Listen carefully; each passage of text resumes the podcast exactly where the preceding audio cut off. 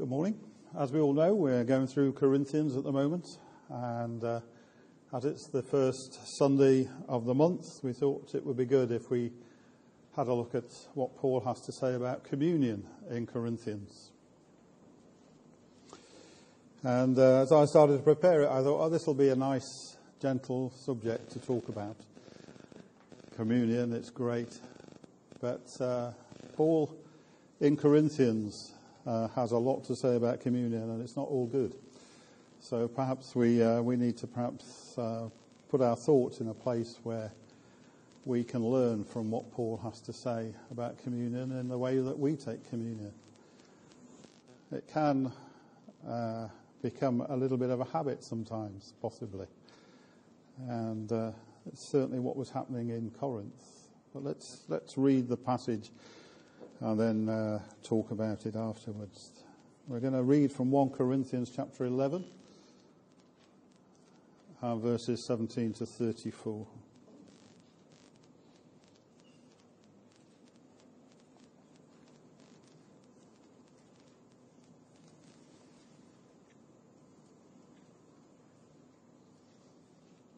One Corinthians eleven, seventeen to thirty four. In the following directives, I have no praise for you, for your meetings do more harm than good.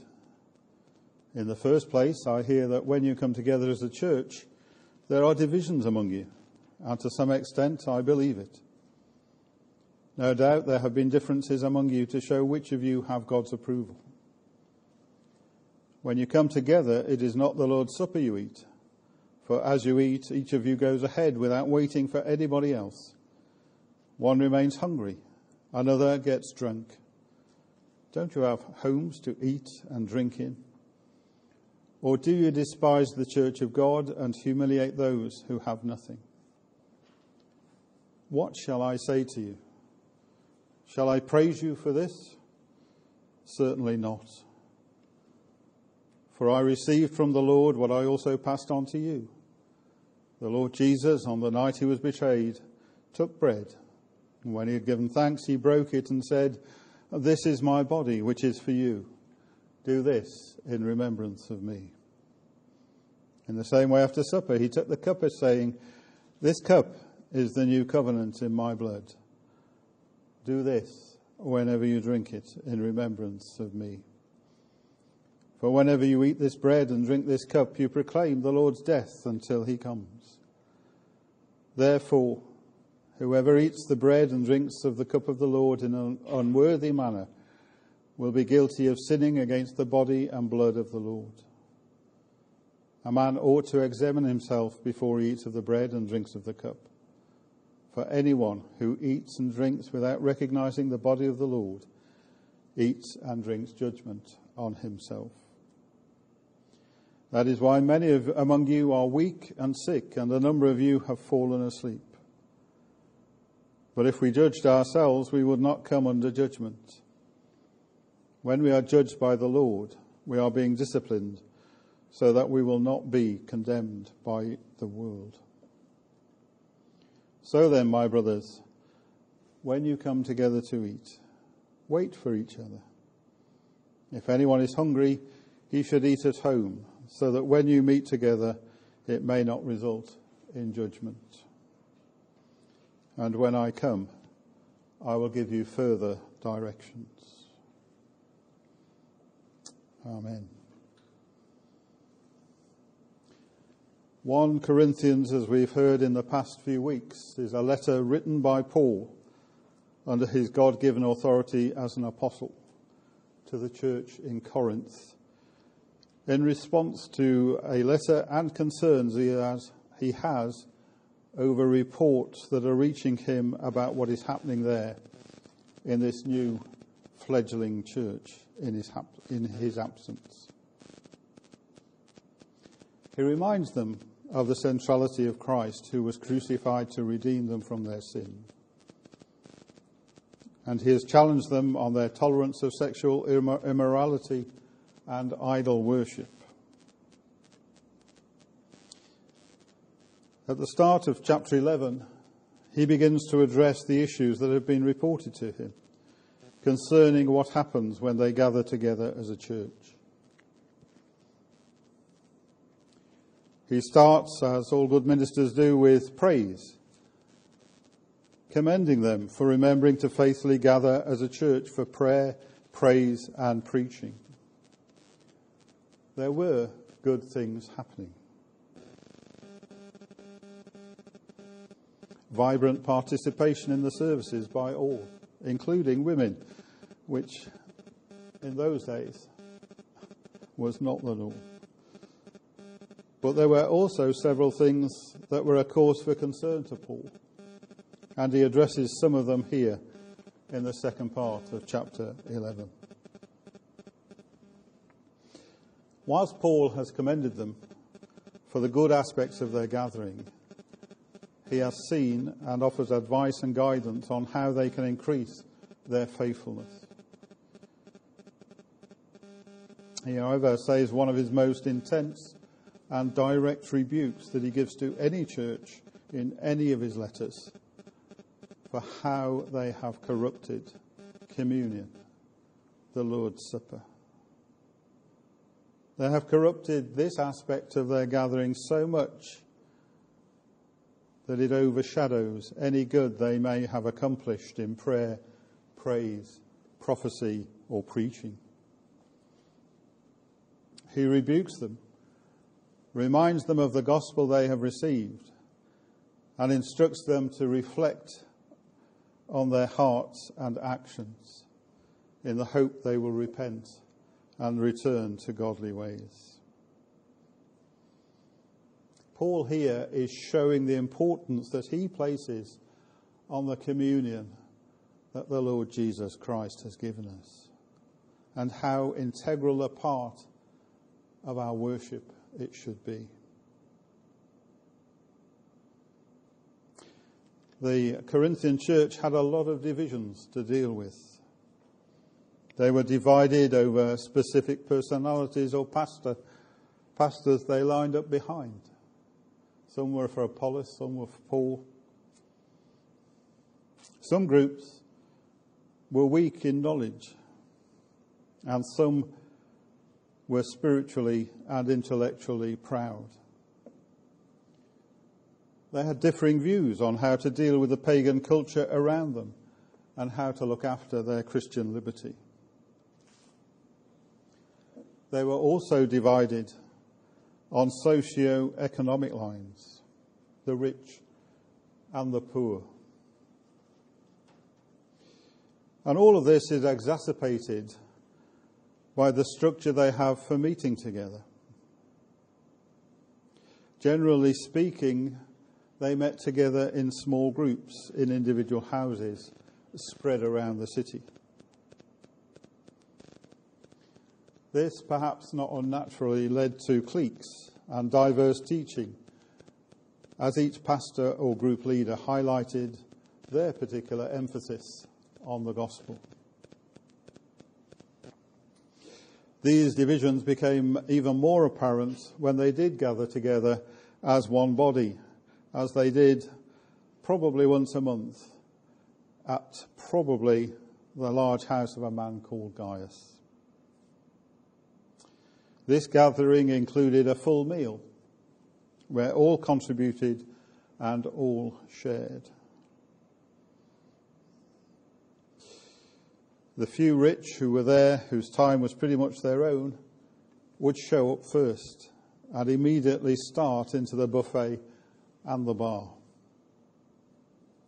The majority of the Christians, the poor and the slaves, would have to wait to be released by their bosses and masters. And when they arrived, because the rich hadn't waited for them, the rich were full and some even drunk on the communion wine, with little food left over to fill the poor and the slaves, and they invariably went hungry. There was no sense of one united family being brought together by Jesus, but rather a collection of individuals and cliques. The emphasis was rather on what divided them rather than what united them. A gathering that should have been a celebration of their oneness in Christ and an opportunity to show the city around them their unity and holiness as God's children, instead was defined by selfishness, drunkenness, and disunity. Sadly, this Christian church looks no different from the world around it. The inference of Paul's words are that the witness of the gospel to the world around them would have been better served if they had all stayed at home rather than this debauched gathering. What a condemnation. The problem with the church in Corinth wasn't that there wasn't a majority of faithful and active members sacrificially contributing to the life and purposes of the church, because there were. It was the few who were not only failing to contribute, but were selfishly focused on their own desires and consumption, who were destroying the unity of the church. That small piece of yeast that I spoke about when we were talking about church discipline. That can corrupt the whole loaf.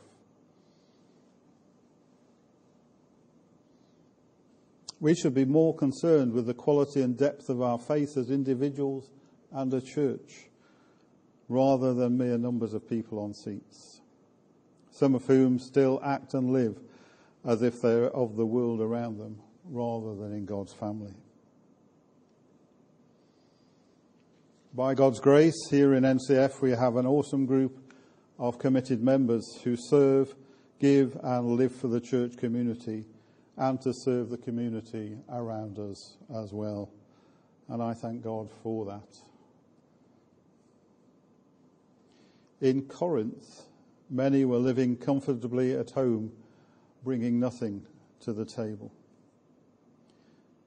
They wanted to enjoy the benefits and love of the church community without investing or contributing to it in any way. They were willing to consume so much, even from those who had contributed, contributed from what little they had. They consumed so much that they got drunk in what was in effect, in effect the Lord's house.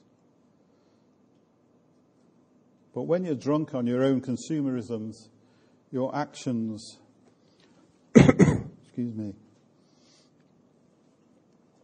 your actions show you despise and wish to humiliate those who are steadfastly giving to and serving the church. Paul is righteously angry with the consumers in Corinth. They had lost sight of why they gathered. He could not even call the communion table at Corinth the Lord's table because it had become so tainted by human selfishness. It was no longer under God's authority. They were more preoccupied with satisfying their own needs and desires than remembering who they believed in and why. He doesn't just tell them to step up to the mark, though, or leave. Rather, he points them back to Jesus and reminds them of the gospel they have received. He reminds them of how communion is given to us by Jesus to regularly show us the truth and beauty of the gospel. For I received from the Lord what I also passed on to you the Lord Jesus, on the night he was betrayed, took bread. And when he had given thanks, he broke it and said, This is my body, which is for you. Do this in remembrance of me. And in the same way, after supper, he took the cup, saying, This cup is the new covenant in my blood.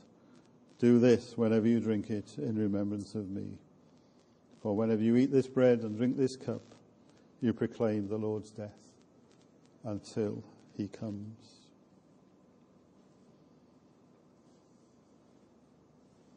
There is good news for sinners in the world and consumers in the church. While Jesus was being betrayed, he was giving communion, showing his people how to remember his sacrifice on the cross that was to come shortly thereafter.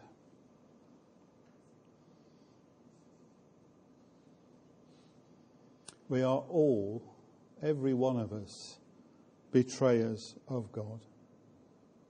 Every one of us. From Adam and Eve, who ate of the forbidden fruit, we are all consumers of the resources of God's earth. Left to our own devices, we would selfishly consume what we want and declare ourselves kings of our own kingdoms. But God didn't leave us alone. He sent Jesus to sacrifice his perfect life for our sinful life of consumption. And on the night that the world was preparing to reject Jesus, he was preparing to save the world. On the night when Jews celebrated the Passover meal to remember how God took them out of slavery in Egypt, Jesus gives his people a new remembrance meal for a new covenant. The elements, the symbols of communion, the bread, the cup of wine or juice, are not significant in themselves. They're not magical or mystical, although there are some who would try to make them so. Communion is only as significant as the person who gave it to us, Jesus. He took the bread. He gave thanks. He broke it. And he said, This is my body, which is for you. Remember me. The significance of the death of Jesus should be at the center of what we do dominating every service we have. If you're looking for something more significant or newer or better than the cross, you will never find it. The sacrifice can never be re-given, only remembered. Jesus Christ, our Lord, established this meal of communion provided for it by his death, and he invites people to take, to take it. The only thing that we contribute is our sin, selfishness, and betrayal that he consumes and takes with him to the cross.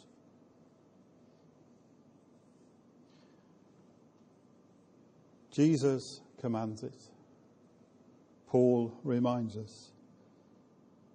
He, Jesus, has made a promise to us as individuals and as a church that we will not be defined by what, by what we take, but by what He gave. Every time we celebrate the Lord's death, we are also anticipating His return.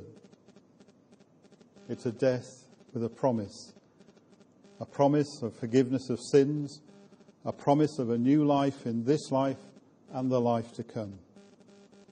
A promise of Jesus' return, ushering in a new heaven and a new earth with no sin, selfishness, or death. Because of this new covenant, all the things that divided us previously geography, social status, worldly wealth, gender, personal preferences, and so on.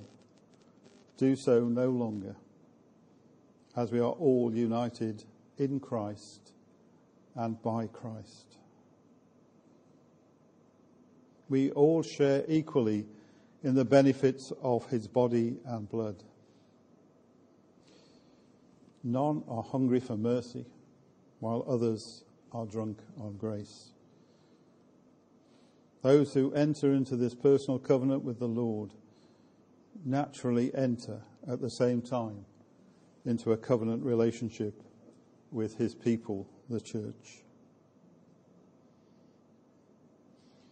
In the final verses of this chapter or paragraph of Paul's letter, for as Judith reminded us a couple of weeks ago, this would originally have been one letter, with the chapters added much later to break it down into digestible parts.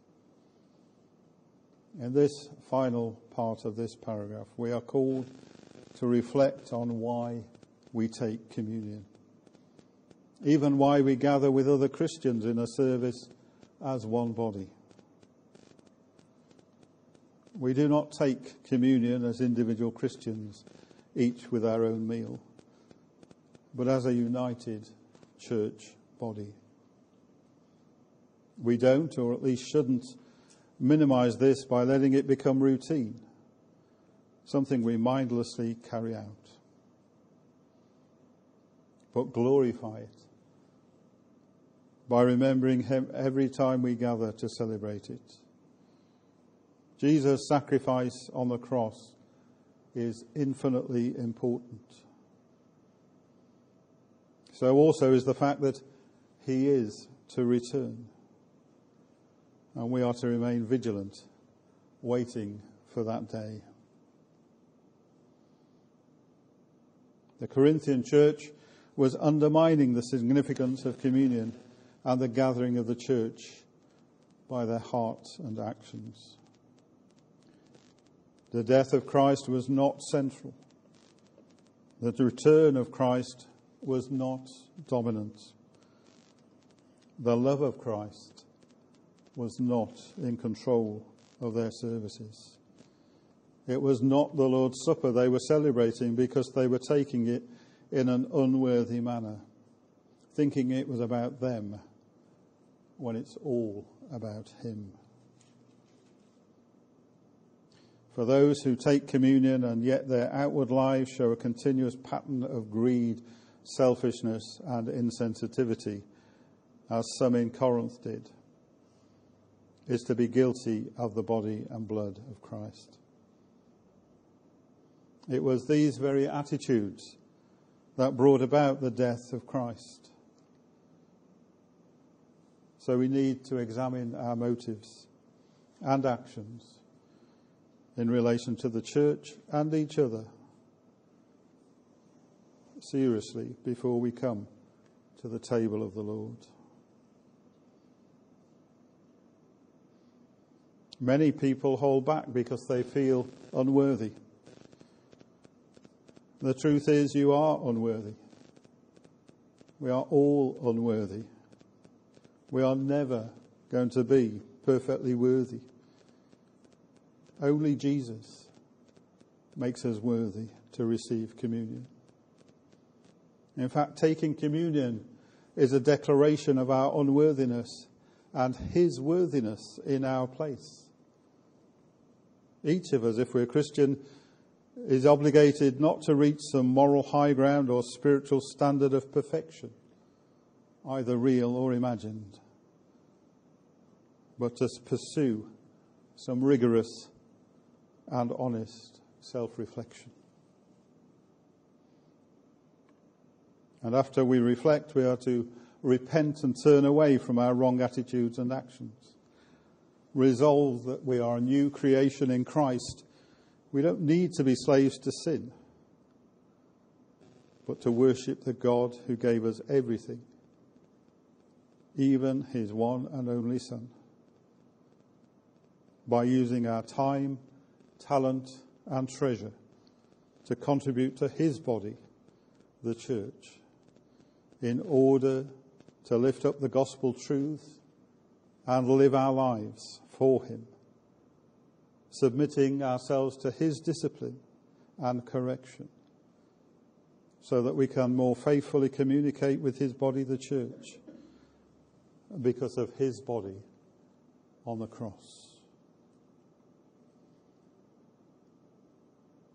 As has been said many times from this pulpit, the church is faulty.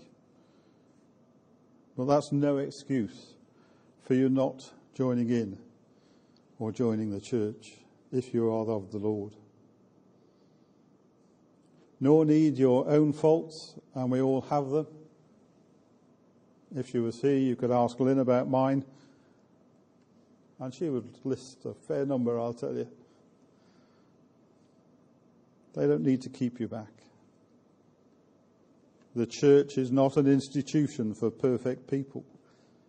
It is a sanctuary for sinners saved by grace, who, though they are saved, are still sinners and need all the help they can get from the sympathy and guidance of their fellow believers rather than condemnation.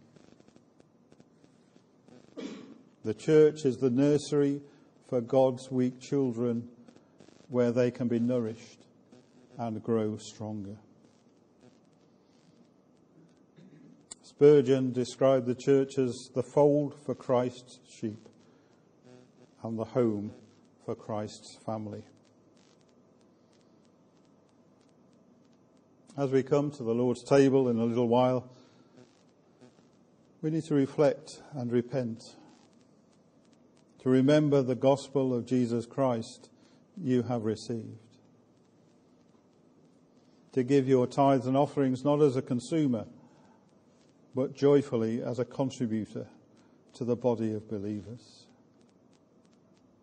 And as we worship Him in song, sing loudly praises to our King who was slain for the sins of His people, but who will return again in victory. And finally, in Romans 8, verses 1 to 4, Paul reminds us again who we are in Christ because of his sacrificial love offering of his own life for our sins. And Romans 8, 1 to 4 says, as I'm sure you know, Therefore, there is now no condemnation for those who are in Christ Jesus because through Christ Jesus, the law of the Spirit who gives life has set you free from the law of sin and death. For what the law was powerless to do, because it was weakened by the flesh, God did by sending his own Son in the likeness of sinful flesh to be a sin offering. And so he condemned sin in the flesh in order that the righteous requirement of the law might be fully, fully met in us, who do not live according to the flesh, but according to the Spirit. Amen. Let's pray.